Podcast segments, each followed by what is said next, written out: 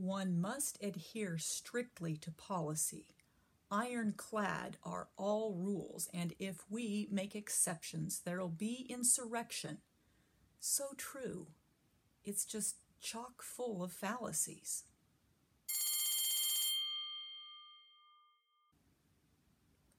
I've talked before about how full of paradox the land of teaching is.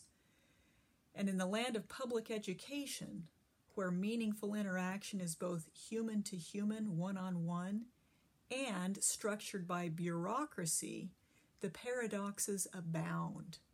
There are multiple layers of policies, rules, regulations, decrees, ranging from the federal government to the individual teacher in every classroom. And there are nine layers or so of district and state and school and individual policies that influence everything from when the tardy bell rings to what students may wear to class to what color of ink students are allowed to write in and thousands of other things.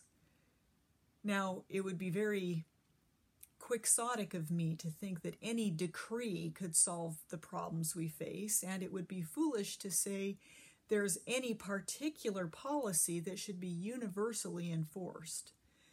But to make the points I want to make, I want to focus particularly on one quagmire of policy and how I've dealt with it, and that is the land of late work. In the pre COVID 19 era, I had late work figured out really clearly. And the simple answer was there was no late work in my world. Late work did not exist. I had taught that way for so many years that every student who came into my class knew it. And those who didn't know it rapidly learned it within a few days you turned things in on time. And if you didn't, the door closed. I did not have the time or the energy to go chasing after late work all through the semester in the names of getting the students to earn better grades. It didn't actually work, and all it did is cause increased stress for me. So I abolished late work, and students accepted that by and large. So here's a great example of a policy, no late work, and reasons behind it that made sense, and then exceptions to that rule. So let me walk you through, first of all, my reasoning behind the policy. I think if a teacher is going to have regulations or policies or procedures or classroom rules or anything else, you need to have thought through why you are imposing that and you need to be able to make it make sense to your students. Now, some of the policies I have had include do not touch the whiteboard with your fingers. Makes perfect sense if you've ever had to clean whiteboards that have been written on frequently. I also believe that every essay should be turned in in Times New Roman 12 point font and double spaced. Both of those were policies I got my students to accept and abide by, but I don't pretend that those are necessary to anyone else. Late work, I think, does apply. So, here's why I think late work should be forbidden, and then here's when and why I make exceptions to that policy.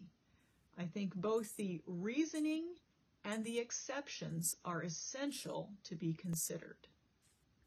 First, let's look at the reasoning behind the policy that I decreed and enforced. The reasoning is pretty simple. Learning matters. That's why we're here. Both the teacher and the student have invested effort to come to class prepared on any given day.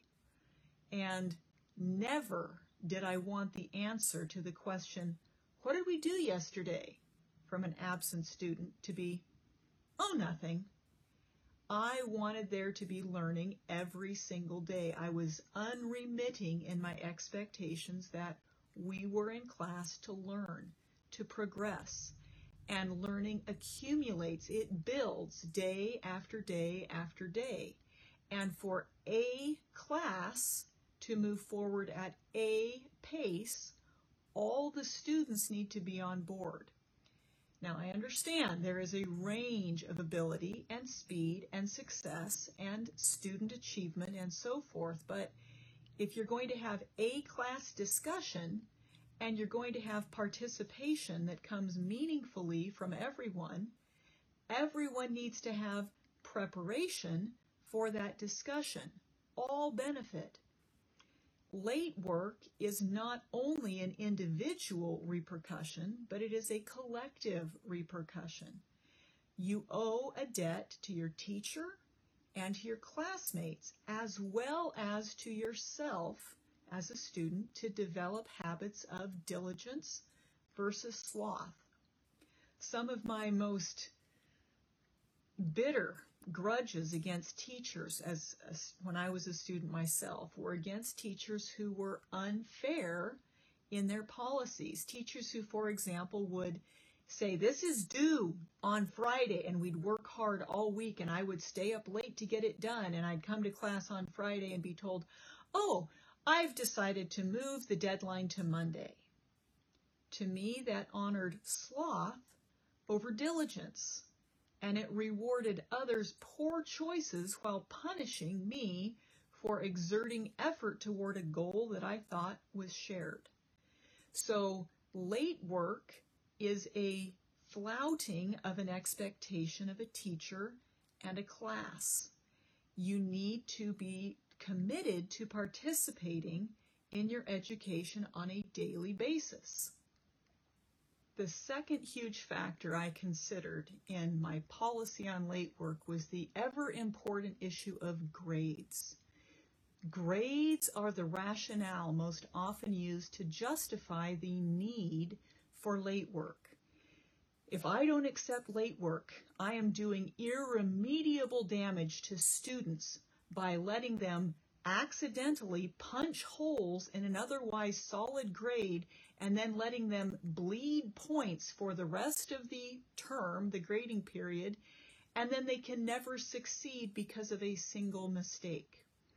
Now, laying aside for the moment the entire issue of whether we serve grades or students, obviously I feel strongly that grades are a side effect, not a purpose of education.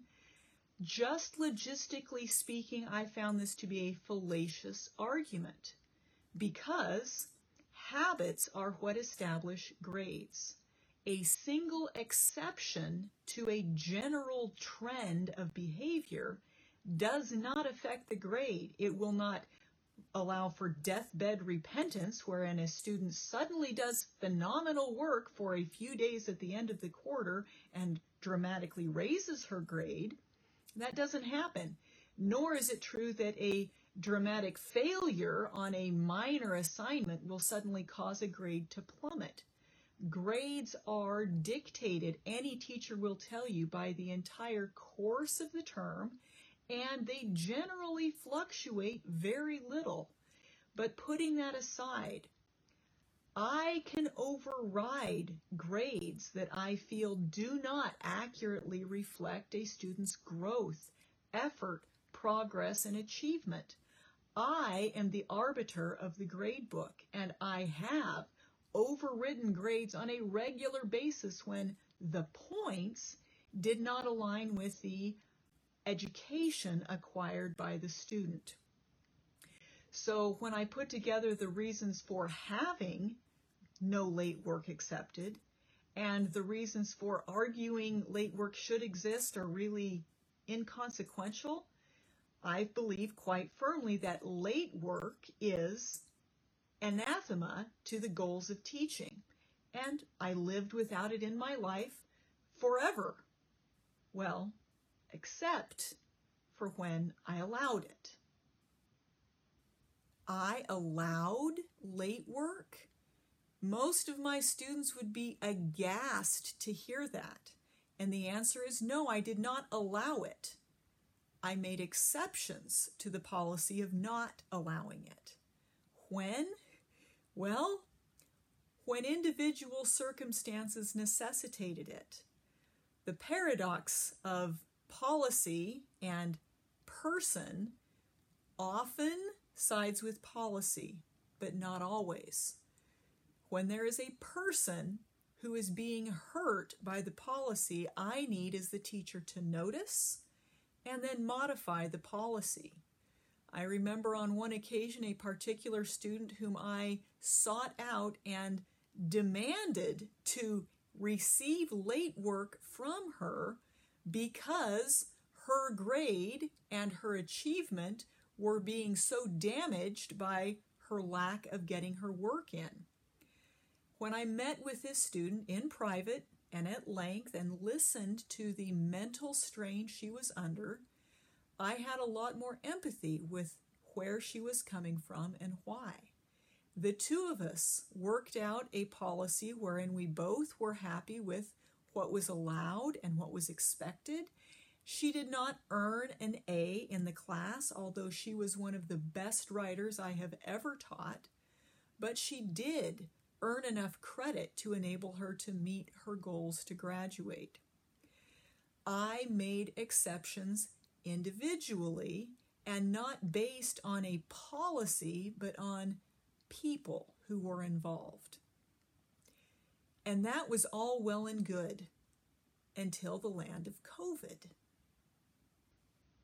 I began my virtual teaching stint in the land of COVID with the no late work policy firmly intact, articulately explained to my students, and with high hopes of its having the same results as it had always had. About four or five weeks in to the first quadmester of the school year, I knew that the right thing to do was to jettison the late work policy. Why? Because my underlying assumptions were no longer true. Those underlying assumptions being that all the students received the necessary instruction to complete the work I asked of them. And all students had time and means in which to accomplish the work I had asked of them. I had always taken those for granted when I had students in my classroom for the same amount of time every day, and I knew that they could do the work that was asked. The reality was now very different. Their learning environment was not under my control at all, nor was it under their control at all, and all of our expectations needed to be adjusted. It was a very painful adjustment for me, but I made it. And very interestingly, very few students in my class were dramatically impacted grade wise by the shift in policy from no late work to there is no such thing as late work. Any work, any time is all good even after the quarter ends. A handful, and by a handful I mean six students, had their grades dramatically impacted by that. Those six made it worth changing my policy. Yes, but I also believe that they underscore the reality that having the policy that applies to everyone is fair and important to do. Policy is both simple and so complex. I encourage you to have clear, articulate policies on things that matter to you and always be willing to consider when an exception is necessitated by the humans that you're trying to teach.